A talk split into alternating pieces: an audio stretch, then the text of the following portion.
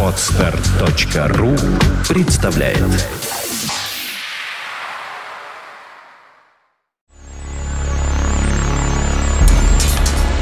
Фонтанка FM представляет Авторскую программу Александры Ромашовой «Лунный город».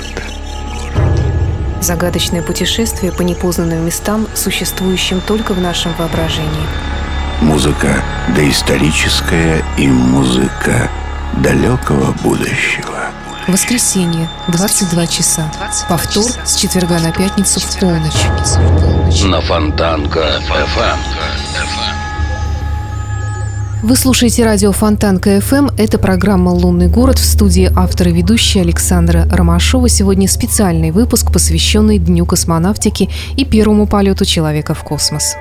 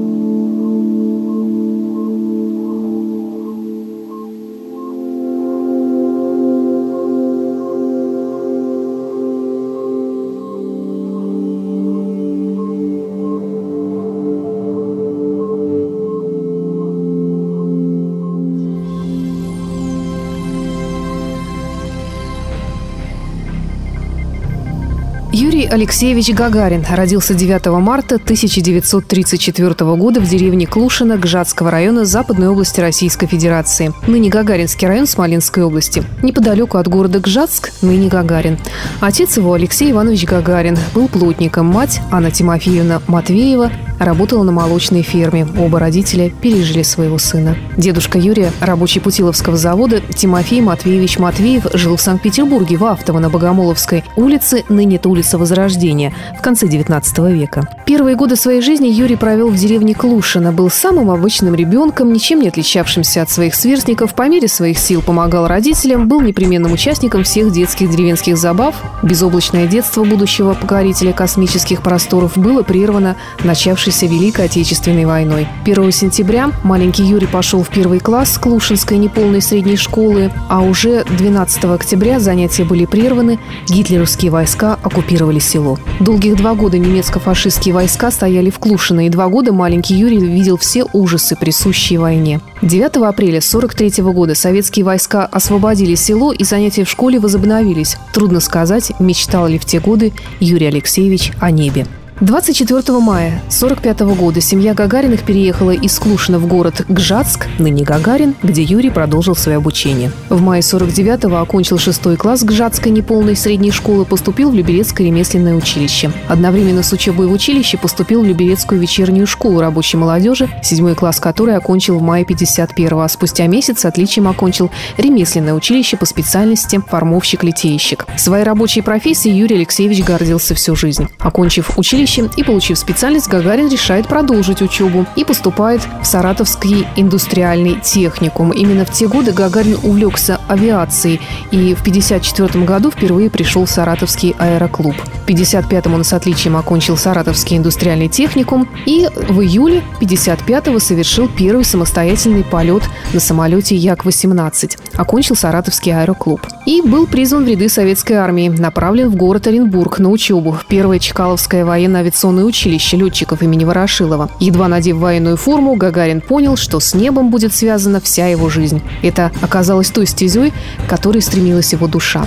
В 1957 году училище было закончено. В тот же год он вступил в брак с Валентиной Ивановной Горячевой. И в конце 1957 года Гагарин прибыл к месту своего назначения – истребительный авиационный полк Северного флота. Летать Гагарин любил, летал с удовольствием, и, вероятно, так бы и продолжалось еще много лет, если бы не начавшийся среди молодых летчиков-истребителей набор для переучивания на новую технику. Тогда еще никто открыто не говорил о полетах в космос, поэтому космические корабли именовали новой техникой. Москвы. 9 декабря 1959 года Гагарин написал заявление с просьбой зачислить его в группу кандидатов в космонавты. Уже через неделю его вызвали в Москву для прохождения всестороннего медицинского обследования. В начале следующего года последовала еще одна специальная медкомиссия, которая признала старшего лейтенанта Гагарина годным для космических полетов. Он был зачислен в группу кандидатов в космонавты, а с 11 марта приступил к тренировкам. Их было 20 молодых летчиков, которым предстояло готовиться к первому полету в космос. Гагарин был одним одним из них. Когда началась подготовка, никто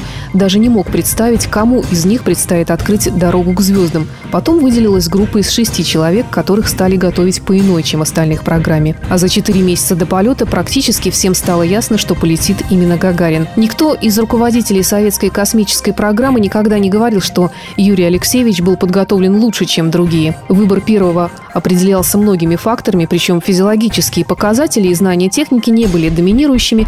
Первый космонавт должен стать лицом нашего государства. Наверное, именно эти причины и заставили сделать выбор в пользу Гагарина. Доброе лицо, открытая душа, которого покоряли всех, с кем приходилось общаться. Но чтобы это произошло, Гагарину и его товарищам пришлось пройти путь длиною в год, наполненный нескончаемыми тренировками в сурдо- и барокамерах, на центрифугах, на других тренажерах. Эксперимент шел за экспериментом, парашютные прыжки сменялись полетами на истребителях, на учебно-тренировочных самолетах, на летающей лаборатории. Но вот все это позади, и наступил день 12 апреля 1961 года. Лишь посвященные знали, что должно произойти в этот обычный весенний день. Еще меньше людей знали, кому суждено перевернуть всю историю человечества и стремительно ворваться в чаяние и помыслы человечества, навсегда оставшись в памяти, как первый человек, преодолевший земное притяжение.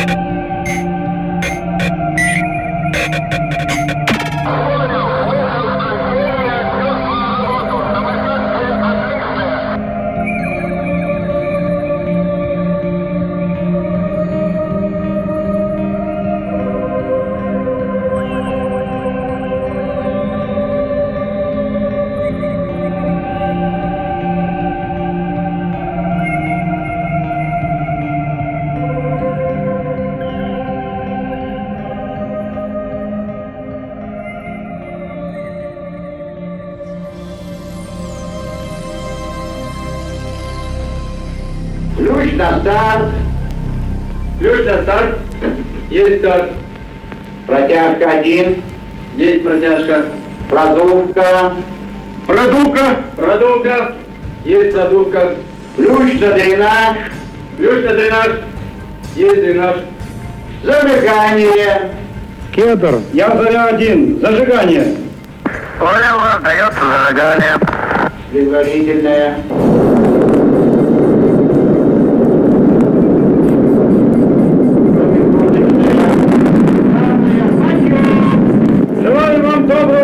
da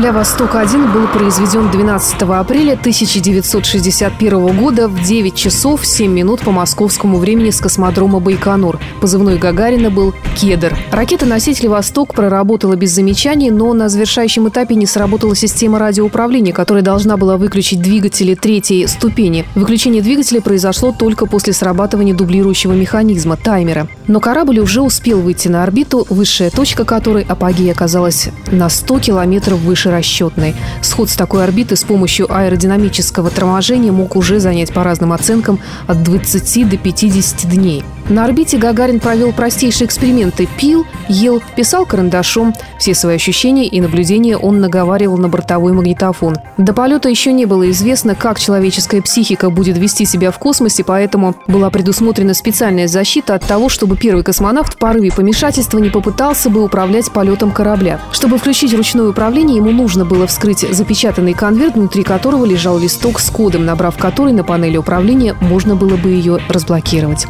В конце тормозная двигательная установка конструктора Исаева проработала успешно, но автоматика выдала запрет на штатное разделение отсеков. В результате в течение 10 минут перед входом в атмосферу корабль беспорядочно кувыркался со скоростью один оборот в секунду. Гагарин решил не пугать руководителей полета, в первую очередь Королева, и в условном выражении сообщил о нештатной ситуации на борту корабля. Когда корабль вошел в более плотные слои атмосферы, спускаемый аппарат наконец отделился от приборно-двигательного отсека. Еще одна неожиданность космонавта после входа в капсулы в атмосферу. Загорелась обшивка корабля, а по стеклам иллюминаторов потек жидкий металл. На высоте 7 километров в соответствии с планом полета Гагарин катапультировался, после чего капсулы и космонавт стали спускаться на парашютах раздельно. После катапультирования и отсоединения воздуховода спускаемого аппарата в герметичном скафандре Гагарина не сразу открылся клапан, через который должен поступать наружный воздух, так что Гагарин чуть не задохнулся. И последней проблемой в этой полете оказалось место посадки. Гагарин мог опуститься на парашюте в ледяную воду Волги. Ему помогла хорошая предполетная подготовка. Управляя стропами, он увел парашют от реки и приземлился в полутора-двух километрах от берега. Выполнив один оборот вокруг Земли в 10 часов 55 минут 34 секунды, на 108 минуте корабль завершил полет. Из-за сбоя в системе торможения спускаемый аппарат с Гагариным приземлился не в запланированной области в 110 километрах от Сталинграда, а в Саратовской области неподалеку от Энгельса в районе села Смеловка. Первыми людьми, которые встретили космонавта после полета, оказались жена лесника Анна Тахтарова и ее шестилетняя внучка Рита. Вскоре к месту событий прибыли военные из дивизиона и местные колхозники. Одна группа военных взяла под охрану спускаемый аппарат, другая повезла Гагарина в расположение части. Оттуда Гагарин по телефону отрапортовал командиру дивизии ПВО «Прошу передать главкому ВВС. Задачу выполнил, приземлился в заданном районе, чувствую себя хорошо. Ушибов и поломок нет. Гагарин». На месте посадки Гагарину была вручена его первая награда за полет в космос – медаль за освоение целинных земель. Потом такая же медаль вручалась на месте посадки и другим космонавтам. Из космоса старший лейтенант Гагарин вернулся майором. Сказать о том, что страна ликовала, не сказать ничего. Дети убегали с уроков, люди выходили на улицы. Это был великий день, который навсегда вошел в историю человечества.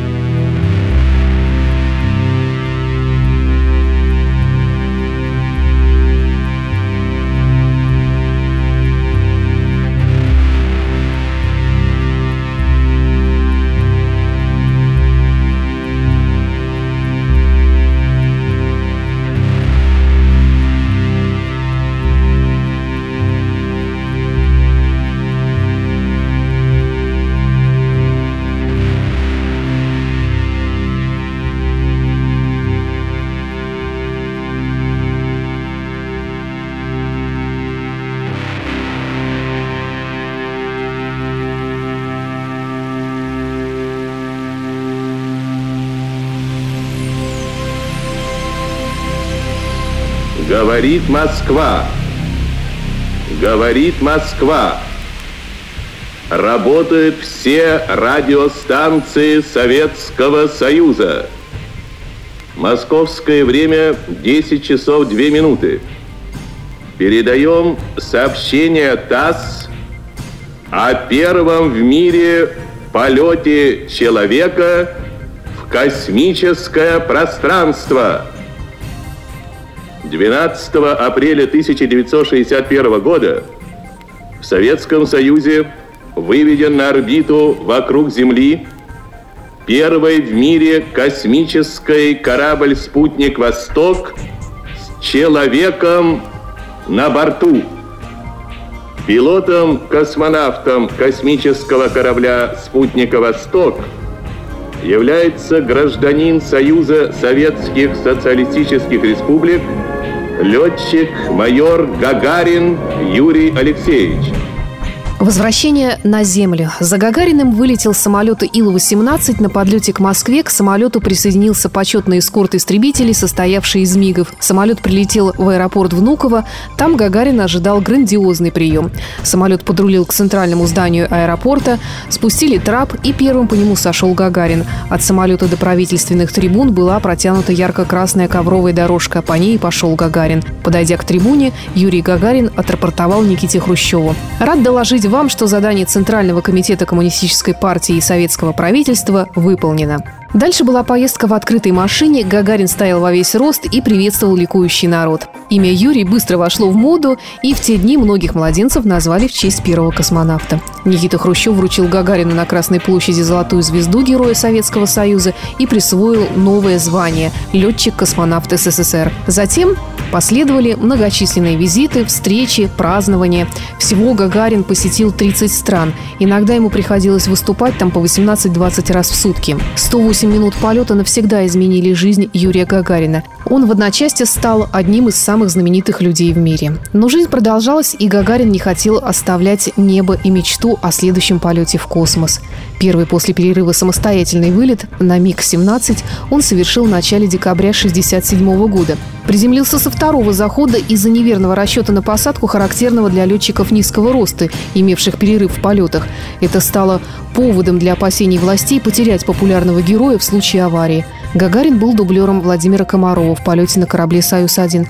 Полет закончился гибелью космонавта. Главной задачей этого полета была отработка отечественной лунной программы. Юрий приложил немало усилий для осуществления лунных космических полетов и сам до своей гибели состоял членом экипажа одного из готовящихся лунных кораблей.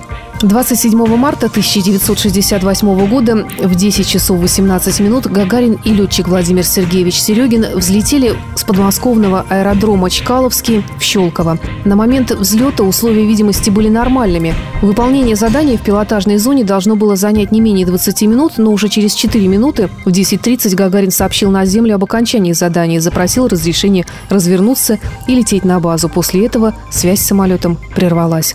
Когда стало ясно, что у самолета уже должно закончиться топливо, в зоне полетов начались поиски, которые продолжались более трех часов.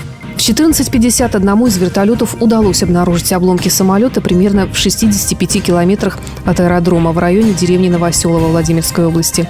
По сей день причины и обстоятельства катастрофы не являются выясненными. Существует ряд противоречивых версий случившегося. В Советском Союзе был объявлен общенациональный траур. Это был первый случай в истории Советского Союза, когда день траура был объявлен в случае смерти человека, не являвшегося на момент смерти действующим главой государства. Официальные выводы комиссии по расследованию были таковы. Экипаж из-за изменившейся в полете воздушной обстановки, подробности не уточнялись, совершил резкий маневр и сорвался в штопор. Пытаясь вывести машину в горизонтальный полет, пилоты столкнулись с землей и погибли. Отказов или неисправностей техники обнаружено не было. Химический анализ крови летчиков посторонних веществ не выявил. Наиболее вероятными событиями могли быть уклонение от самолета, шар зонда или стая птиц, попадание вслед пролетевшего самолета, попадание в восходящий вертикальный поток воздуха или даже горизонтальный порыв ветра. Может быть, это было сочетание двух или даже всех факторов – в течение нескольких секунд Гагарин и Серегин, сохраняя четкость согласованных действий, самым активным образом боролись за жизнь, хотя и находились под воздействием огромных перегрузок. Им не хватило 250-300 метров высоты или двух секунд полета.